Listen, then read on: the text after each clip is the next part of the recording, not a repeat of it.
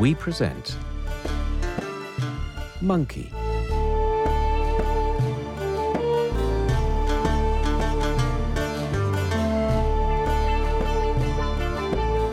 An abridged translation of the great Chinese classic Journey to the West, written by Wu Cheng'en, translated by Arthur Waley, and narrated by Bob Jones. Chapter 16 They had been travelling for several days through very wild country when at last, very late in the evening, they saw a group of houses in the far distance. Monkey, said Tripitaka, I think that is a farm over there. Wouldn't it be a good plan to see if we can't sleep there tonight? Let me go and have a look at it, said Monkey, to see whether it looks lucky or unlucky, and we can then act accordingly. You can proceed, Monkey reported presently. I am certain that good people live there. Tripitaka urged on the white horse, and soon came to a gate leading into a lane, down which came a lad with a cotton wrap around his head, wearing a blue jacket, umbrella in hand, and a bundle on his back. He was striding along with a defiant air. Where are you off to? said Monkey, stopping him. There's something I want to ask you. What place is this? The man tried to brush him aside, muttering, is there no one else on the farm that you must needs pester me with questions? Now, don't be cross, said Monkey, laughing. What harm can it do to tell me the name of a place? If you're obliging to us, maybe we can do something to oblige you. Finding he could not get past, for Monkey was holding on to him tightly, he began to dance about in a great rage. It's enough to put anyone out, he cried. I've just been insulted by the master of the house, and then I run straight into this wretched bald pate and have to swallow this impudence. Unless you're clever enough to shake me off, which I very much doubt, said Monkey, here you'll stay. The man wriggled this way and that, but all to no purpose. He was caught as though by iron pincers. In the struggle, he dropped his bundle, dropped his umbrella, and began to rain blows on Monkey with both fists. Monkey kept one hand free to catch on to the luggage, and with the other held the lad fast. Monkey, said Tripitaka, I think there's someone coming over there. Wouldn't it do just as well if you asked him and let this lad go? Master, said Monkey, you don't know what you're talking about. There's no point in asking anyone else. This is the only fellow out of whom we can get what we want.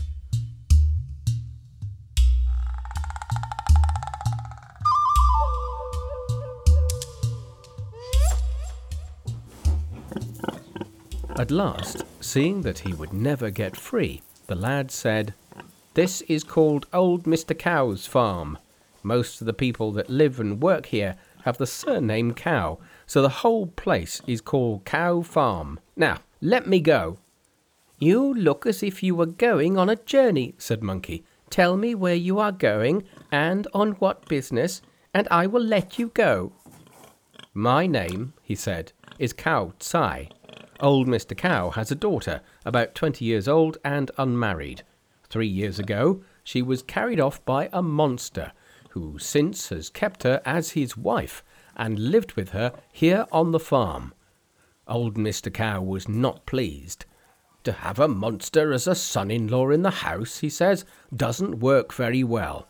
It's definitely discreditable to the house and unpleasant not to be able to look forward to comings and goings between the two families. He did everything in his power to drive away the monster, but it was no good and, in the end, the creature took the girl and locked her away in that back building where she has been for six months, and no one in the family has seen her.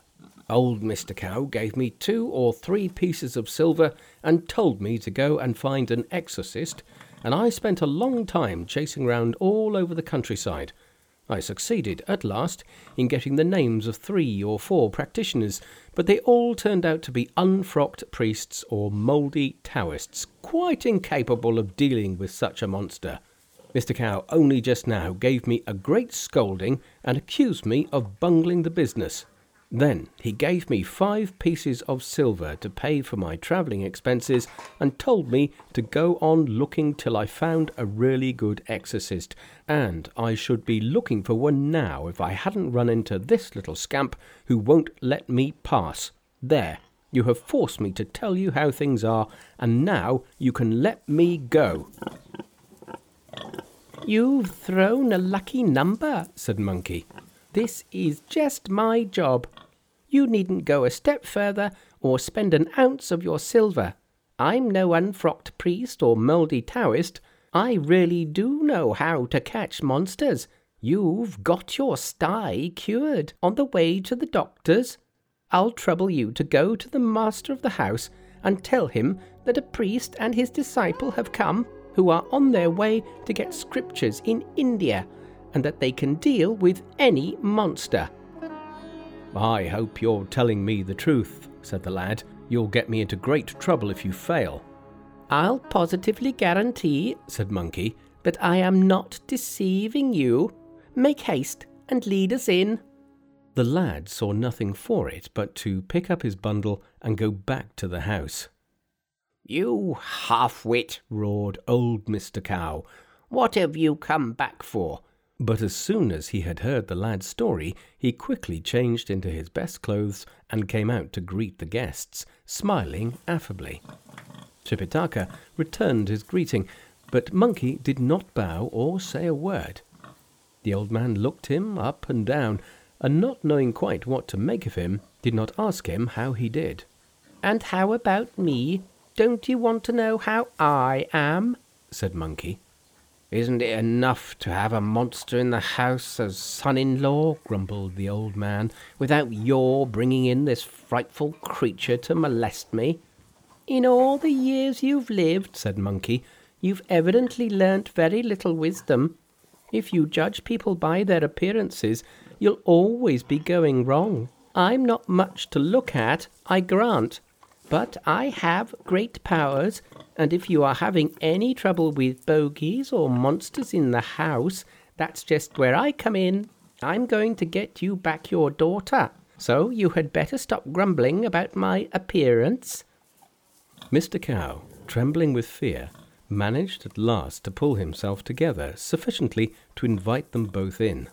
Monkey, without so much as a by your leave, led the horse into the courtyard and tied it to a pillar.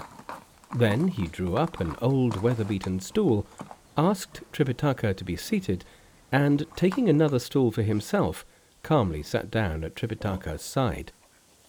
The little priest knows how to make himself at home, said Mr. Kao. This is nothing, said Monkey.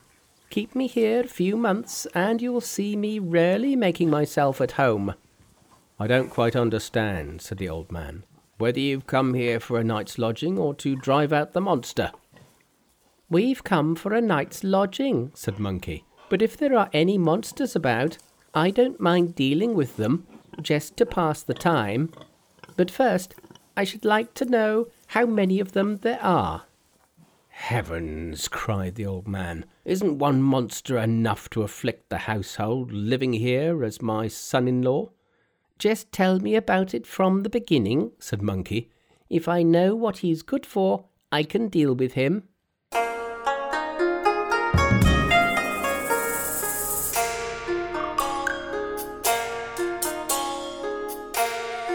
We never had any trouble with ghosts or goblins or monsters on this farm before, said the old man. Unfortunately, I have no son, but only three daughters.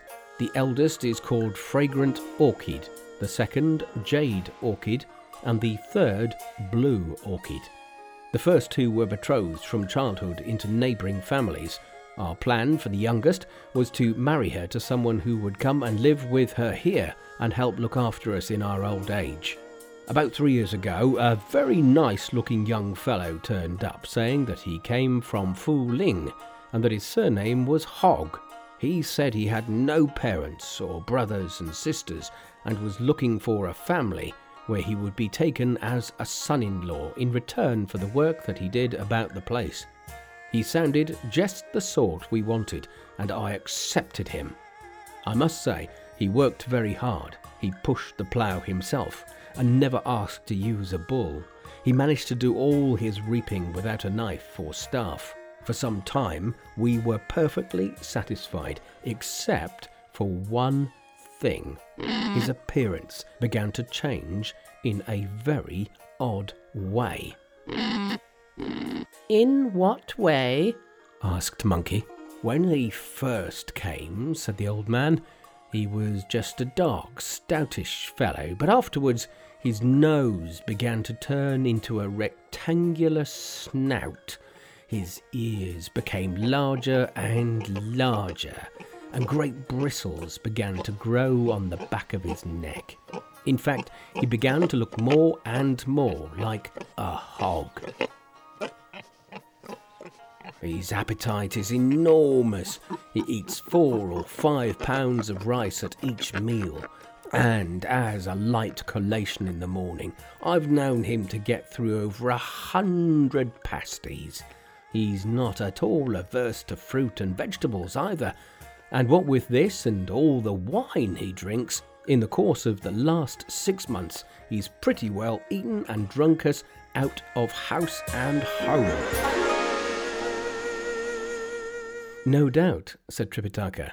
Anyone who works so hard as he does needs a lot of nourishment. If it were only this business of food, said the old man, it wouldn't be so bad. But he frightens everybody round by raising magic winds, suddenly vanishing and appearing again, making stones fly through the air, and such like tricks. Worst of all, he has locked up Blue Orchid in the back outhouse, and it is six months since we set eyes on her. We don't even know if she's dead or alive.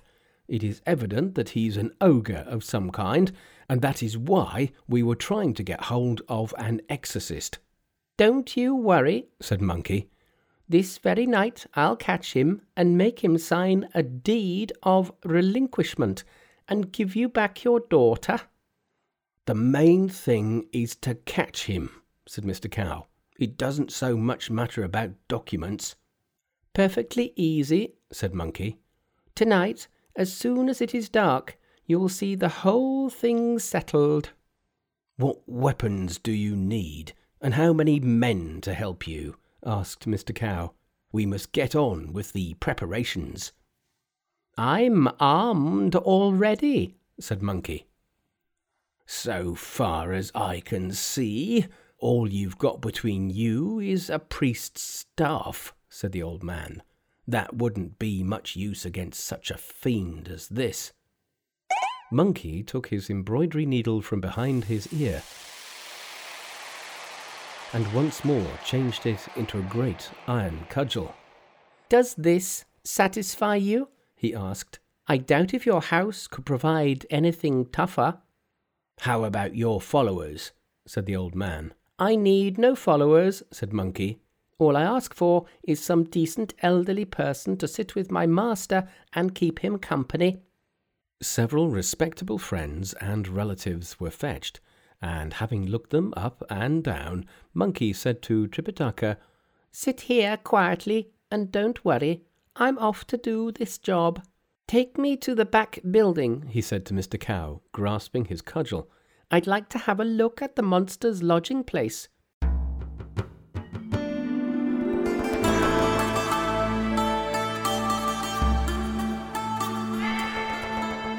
Give me the key, he said when they came to the door.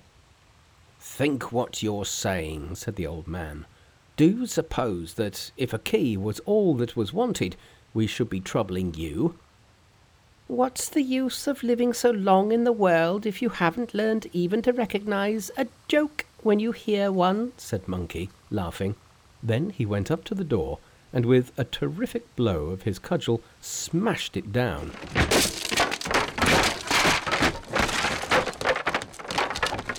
Within, it was pitch black. Call to your daughter and see if she is there, said Monkey. The old man summoned up his courage and cried, Miss Three.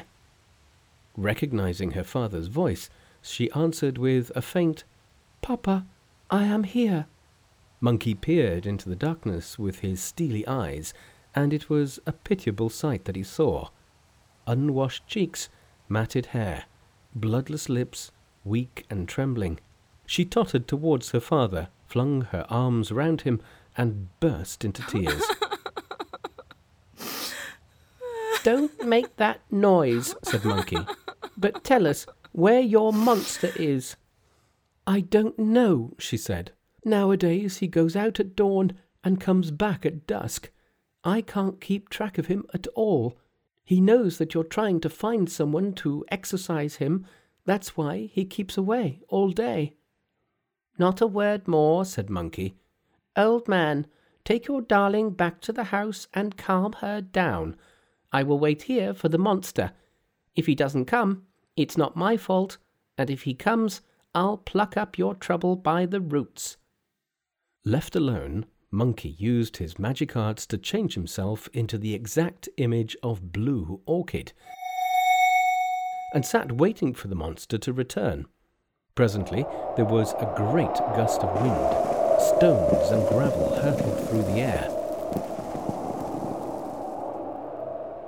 When the wind subsided, there appeared a monster of truly terrible appearance. He had short bristles on his swarthy cheeks, a long snout, and huge ears. He wore a cotton jacket that was green, but not green, blue, but not blue, and a spotted handkerchief tied round his head. That's the article, laughed Monkey oh. to himself. Oh. Dear Monkey. He did not go to meet the monster to ask him how he did, but lay on the bed groaning oh. as though he were ill. The monster, quite taken in, came up to the bed and grabbing at Monkey tried to kiss him. None of your lewd tricks on old Monkey, laughed Monkey to himself, and giving the monster a great clout on the nose, sent him reeling. Dear sister, said the monster, picking himself up, why are you cross with me today? Is it because I am so late? I'm not cross, said Monkey. If you're not cross, said the monster, why do you push me away? You've got such a clumsy way of kissing, said Monkey. You might have known that I'm not feeling well today when you saw I did not come to the door to meet you. Take off your clothes and get into bed. Still suspecting nothing, the monster began to undress. Monkey, meanwhile, jumped up and sat on the commode. When the monster got into bed, he felt everywhere but could not find his bride. Sister, he called, what has become of you? Take off your clothes and get into bed. You go to sleep first, said Monkey. I'll follow when I've done my duties. Monkey suddenly began to sigh, murmuring, Was there ever such an unhappy girl as I? What are you grumbling about? said the monster. Since I came here, I've cost you something in food and drink. That I own. But I've more than earned what I have got. Haven't I cleaned the ground and drained the ditches, carried bricks and tiles, built walls, ploughed fields, planted grain, and improved the farm out of all knowing? You've got good clothes to wear and all the food you need. What's all this childish nonsense about being unhappy? That's not it at all, said Monkey. Today my parents came and made a fearful scene through the partition wall. What did they make a scene about? said Monster. They don't like having you here as their son in law, said Monkey. They say you've got an ugly face and they don't know who your father is and haven't seen any of your relations. They say you come and go, no one knows when or where, and it's bad for the credit of the house that we don't know your name or anything at all about you. That's what they said, and it has made me miserable. What do looks matter? said the monster. It's a strong man they need about the place and they can't say anything against me on that score. And if they think so ill of me, why did they accept me here at all? As for who I am, there's no mystery about it. I come from the Cloud Ladder Cave at Fu Ling, and because I look a bit like a pig, they call me Pigsy. Pigsy Bristles. Next time they ask, just tell them that. Confiding monster, thought Monkey. It needs no tortures to get a confession from him. Now we know where he comes from and who he is. It only remains to catch him. They are looking for an exorcist to drive you away, he said to the monster. Go to sleep, said Pigsy, and don't worry about them any more. Am I not strong enough with my nine pronged muckrake to frighten off any exorcist or priest or what not? even if your old man's prayers could bring down the master of all devils from the ninth heaven. As a matter of fact, he's an old friend of mine and wouldn't do anything against me. He's done more than that, said Monkey. He has called in the great sage who 500 years ago made turmoil in heaven. If that is so, said Pigsy, I'm off. There'll be no more kissing tonight. Why are you going? asked Monkey. You don't know, said Pigsy. That chap is terribly powerful, and I don't know that I could deal with him. I'm frightened of losing my reputation. He dressed hastily, opened the door, and went out. But Monkey caught hold of him and, making a magic pass, changed himself back into his true form. Monster, Look around, he cried, and you will see that I am he. When Pigsy turned and saw Monkey with his sharp little teeth and grinning mouth, his fiery, steely eyes, his flat head and hairy cheeks, for all the world like a veritable thunder demon, he was so startled that his hands fell limp beside him and his legs gave way. With a scream, he tore himself free, leaving part of his coat in Monkey's hand and was gone like a whirlwind. Monkey struck out with his cudgel, but Pigsy had already begun to make for the cave he came from. Soon Monkey was after him, crying, Where are you off to? If you go up to heaven, I will follow you to the summit of the pole star, and if you go down into the earth, I will follow you to the deepest pit of hell. If you do not know how far he chased him, or which of them won the fight, you must listen to what is told in the next chapter.